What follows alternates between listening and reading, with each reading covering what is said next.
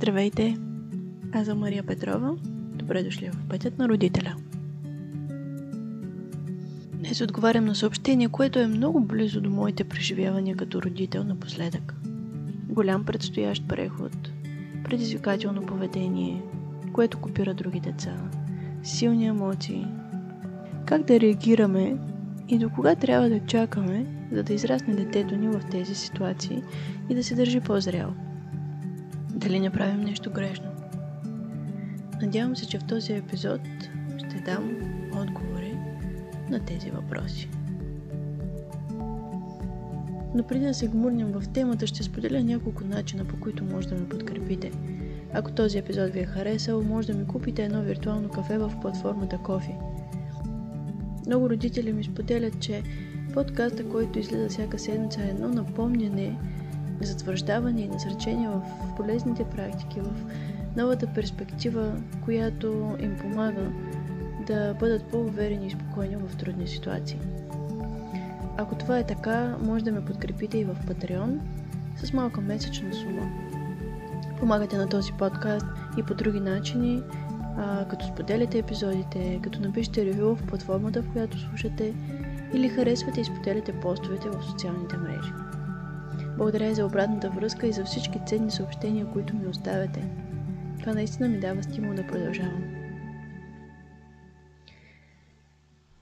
И така, ето и съобщението, което получих.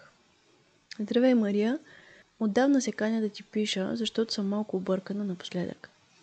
Както съм ти споделяла, изчетох доста книги за позитивно родителство по твоя препоръка и не само, но навсякъде масово пише, че това поведение, тантруми, предизвикателно поведение, не, не искам и други, са за ужасните две.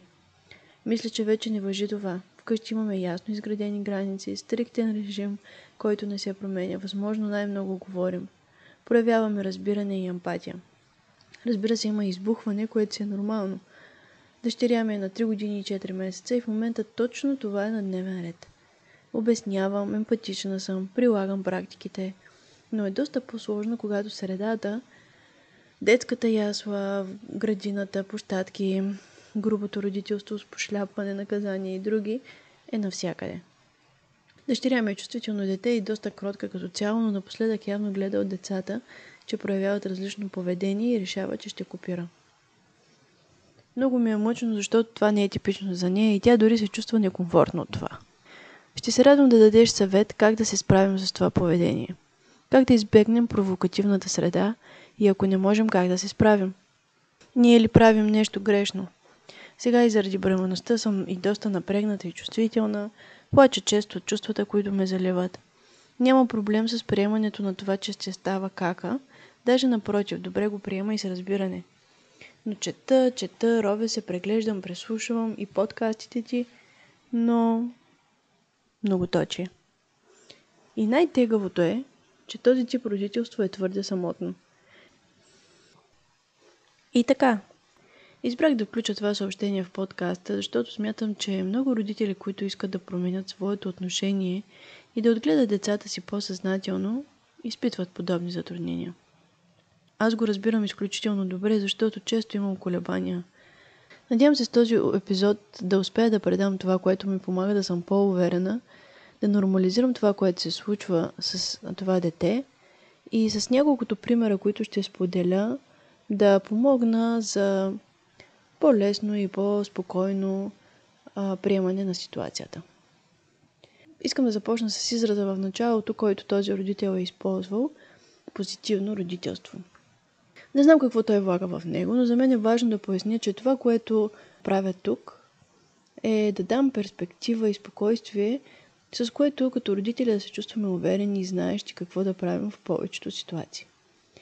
Защото когато имаме тази увереност, че правим най-доброто, че разрешаваме трудности в полза на детето, че знаем кога бъркаме, можем да прощаваме и да се извиняваме, знаем кога и колко да се намесим, всичко това ни помага на нас и на детето, за което партнираме в изграждането и израстването му като личност. А дали е позитивно? Не винаги. Вече съществуват много названия на един метод, който в основата си е как виждаме детето и как виждаме себе си и рефлектираме върху двете. Това ни дава възможност да уважим себе си и човека от среща. И точно в това вярвам и аз и се надявам това да успявам да предавам и тук. Книгите са извор на много знание и определено са помощ за мен. Знам, че не всеки момент обаче е подходящ за всяка книга. Някак има моменти, когато чуваме различни послания и е точното време за тях. На друг път ни се струват далечни и даже ни подразват.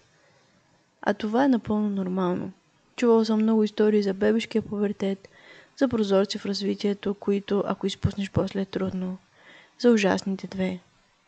Знам, че има периоди, които децата минават, променят се, имат нужда от по-голяма подкрепа, но тези периоди са в едни доста по-големи диапазони. И ако очакваме, че трябва да изтърпим просто времето между 2 и 3, и изведнъж, когато детето ни вече е на 3, всичко ще е помети масло, ще бъдем разочаровани и както на тази майка, ще е по-трудно да приеме това, което се случва с дъщеря й. Още повече в този случай говорим за това, че е имала едно спокойно дете, което много по-рядко е избухвало или много по-рядко е копирало нещо, което а, не е приемливо. Но в момента се случва един много голям преход в това семейство.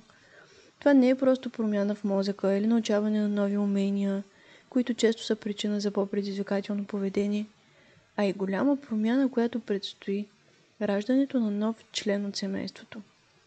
Това е време, в което трябва да зададем реални очаквания, защото иначе оцеляването ни ще е по-трудно. Има различни моменти, в които може да се случи. При някои деца се случва с раждането на детето, при други, когато започне да пълзи и да привлича все повече на човек и да прилича все повече на човек, който има нужди, а при други още по време на бременността. Но това за нас може да е една лампичка. О, бебето е реално, на голямото дете му е трудно, как да помогна? В този случай майката казва, че голямото дете приема, че ще има бебе в семейството и го разбира. Но това не изключва и другата страна. Че детето може да има свои вътрешни притеснения, може да натрупва яд, гняв, които да не изразява.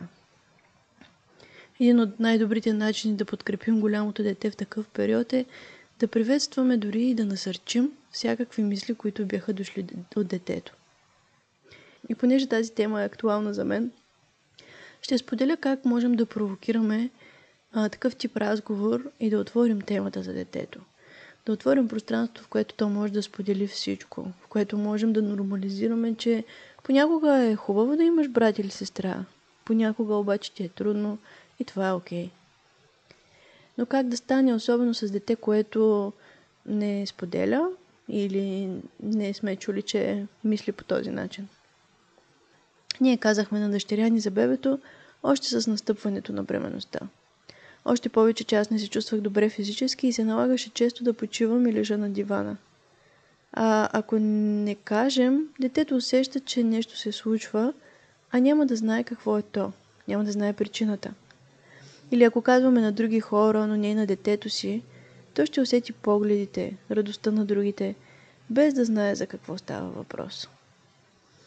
Когато казахме на дъщеря ми, тя знаеше, мама лежи, не се чувства добре, но ще се оправи. Има причина за това. Чувал съм специалисти, които казват, че това може да а, направи напрежение между бебето и детето. Но аз вярвам, че когато сме естествени, автентични пред детето си и отворим точно това, което се случва на момента, а, детето ще го оцени и дори да му е трудно, той ще знае, че ние сме честни и откровени с него. За едно дете 9 месеца е много дълъг период. Това са 3 сезона.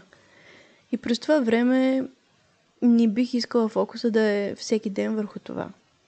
От време на време може да се наблюдава какво казва детето, какво рисува, ако е по-голямо.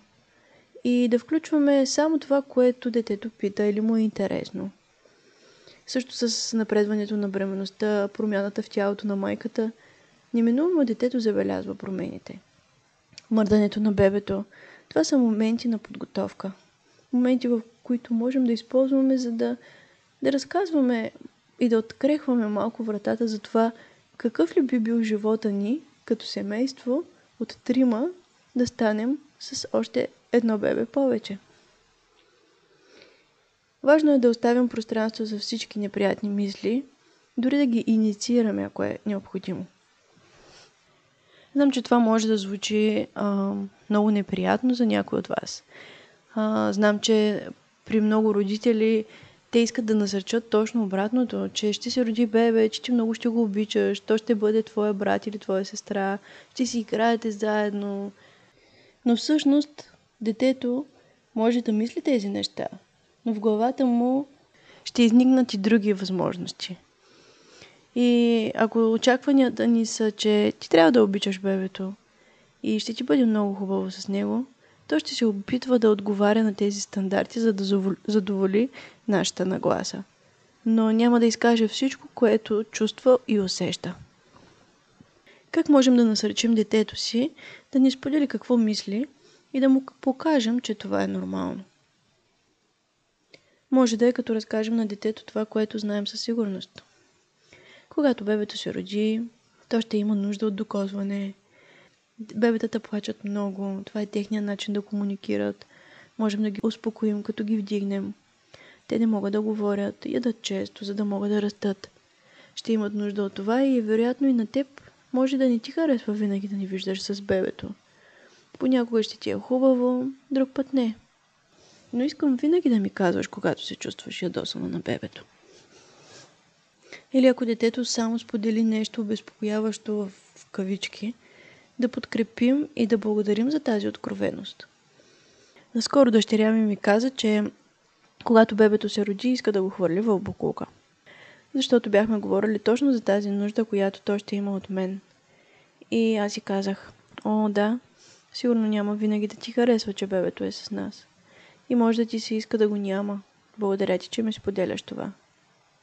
Но не се тревожи, аз няма да ти оставя да го нараниш. Но искам да знам как се чувстваш.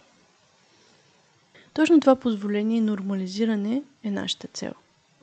Детето ни споделя най-мрачните си мисли и ако за някой от вас това звучи екстремно, може да си помислите дали и ние като възрастни не сме имали такива мисли за нашето бебе. На мен приятелки са ми разказвали как, когато бебето е било много малко, са имали момент, в който са си представили как го хвърлят от тераста, защото са на ръба на силите си. Аз съм си представила как във въображението си удрям дъщеря си. И това е нормално, защото понякога всичко, което се случва около нас, е толкова интенсивно. Никога няма да го направим, но сме безпомощни и тези мисли нахлуват в нас, колкото и ужасни и срамните са. А какво става за едно малко дете, което доскоро е имало пълното внимание – без никаква конкуренция, а сега вече нещата са толкова по-различни. В съобщението майката казва, че в момента най-големите трудности с детето и са, че копира поведение, което ни харесва. Особено в тази възраст и в тази ситуация е нещо напълно нормално. Можем да очакваме и нещо, което никога не се е случвало. Въпросът е, че дори да ограничим средата максимално, Нуждата от тази имитация и тестването на тези нови поведения ще си останат и детето ще ги търси. Да, наша отговорност е на какво влияние оставаме детето си да се развива, но не можем и да се капсуловаме. Не можем и да ограничим контактите си, както този родител споделя, понякога е доста самотно. А колко хубаво е, когато сме с други хора, с други родители – Децата ни играят, да, карат се понякога, удрят се, после пак си прощават и започват да играят. Но сме заедно и можем да задоволим и нашата нужда от общуване и от свързване с други възрастни. И понеже искам да съм максимално полезна, ще споделя няколко примери от нашия живот напоследък, в който моята дъщеря копира поведение, което на мен не ми харесва. Първата ситуация е след градина, когато взимаме децата с друг родител и отиваме да поиграят на близката площадка преди да се приберем. Напоследък дъщеря ми копира много крещене от другите деца. Това се случи и този път, когато ги взехме. Другото дете започва да крещи и дъщеря ми също м- хваща тази, този импулс и започва да го прави. Това е нещо, което на мен не ми харесва, защото създава превъзбуда, която после трудно се овладява, Особено след емоциите от цял ден с други деца и раздялата с мен и с баща й. Отделно в момента аз съм много чувствителна на силни звуци, а също така имаше и много хора. Вероятно и за тях няма да е приятно да чуват викове. А пред мен е въпроса как да постъпя.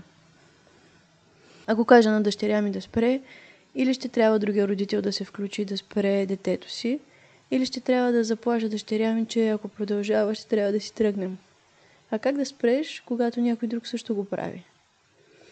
И точно това е обречено на провал и със сигурност няма да постигна нищо. Затова избирам спокойно да кажа и на двете деца. Много ме болят ушите от това викане. Може ли малко по-тихо? Веднага имаше разлика в шума и беше супер. Дори едната майка забеляза, ехе, колко лесно казваш и спират. И дори бързо започнаха да играят на нещо друго, защото вече не беше интересно да викаш тихо. Това има ефект, защото казвам от какво се нуждая аз. Не искам да ги спирам, защото нещо не е окей, okay, а просто това е моята нужда. Аз поставям моята граница. Разбира се, имах притеснение да заявя граница, която засяга и друго дете. Но ако оставя нещата така, давам посланието на детето си, вкъщи не може да се вика, но ако си с други деца, не се намесвам. А и вероятно цялата ситуация ще ме изнерви, защото ще доведе до избухване на по-късен етап. И всичко това само защото се притеснявам какво би си казал другия родител. Не си струваше, поне не и за мен. Искреността и спокойният тон винаги помагат в такива ситуации. И дори може да даде увереност и на другия родител да се включва, когато иска да заяви някоя негова граница с моето дете. Другата ситуация е от вчера. Отново с деца след градина се запътваме към парка, в който дъщеря ми и едно момче от нейната група играят заедно. По-малко дете минава до тях, нещо се случва между тримата, но бяхме надалеко и не видяхме точно какво са си казали. Но в един момент виждаме как м- сина на моята приятелка блъска детето, след това виждам как дъщеря ми го блъска, после пак момчето и после пак моята дъщеря. Тръгваме към тях и този бой в кавички, защото не беше нещо силно, но все пак имаше блъскане, веднага престана в нашето присъствие. Нямаше нужда да ги спираме. Това, което аз направих, беше само да кажа на детето. Видях, че те те блъснаха. Съжалявам, добре ли си? Извинявай, че не успях да ги спра преди да те ударят. Без да искам да знам какво е станало, да разпитам как, защо го удрят, да им обяснявам, че не се удря. Знаех, че те знаят, че това не е окей. Okay. Самата им реакция, че спряха, когато ние се появихме, означаваше, че те много добре знаят, че това не е безопасно за, за другите. Оставих малко време и изведнъж момчето отиде до детето и каза Извинявай, че те ударих. След това и дъщеря ми отиде и тя се извини. И започнаха да бягат в друга посока, детето също тръгна, то не беше разстроено определено. Оставих нещата така и знаех, че тази вечер искам да отворя тази ситуация за дискусия с дъщеря ми. До сега не съм я виждала да удря, но искаше да направи както и другото дете. Тоест тя копираше това удрене. И за да отворя тази тема, вечерта разказах какво се е случило на баща й пред нея. Само това, което е станало. Без осъждане, без натоварване с нещо негативно. Просто какво сме видели, какво съм казала и те после какво са направили към детето. И когато си легнахме, тя искаше отново да й разкаже за тази история. Тогава я попитах дали е ударила детето, защото е искала да е като другото момче. И тя каза да. И споделих, че може да намери други варианти и че тя също може да каже на другото дете да спре, че това боли, че, не, че е неприятно. Може да каже съжалявам на другото дете, което е ударено, или да го пита дали е добре. Тя също ме попита, ако някой я удари нея, дали и аз ще й кажа, че съжалявам. Не съм била наблизо да я предпазя и да я питам дали е добре. Важно е как реагираме и какво моделираме и кога избираме да говорим. Лекции и какво може и не може в момента на ситуацията трудно биха се приели от децата.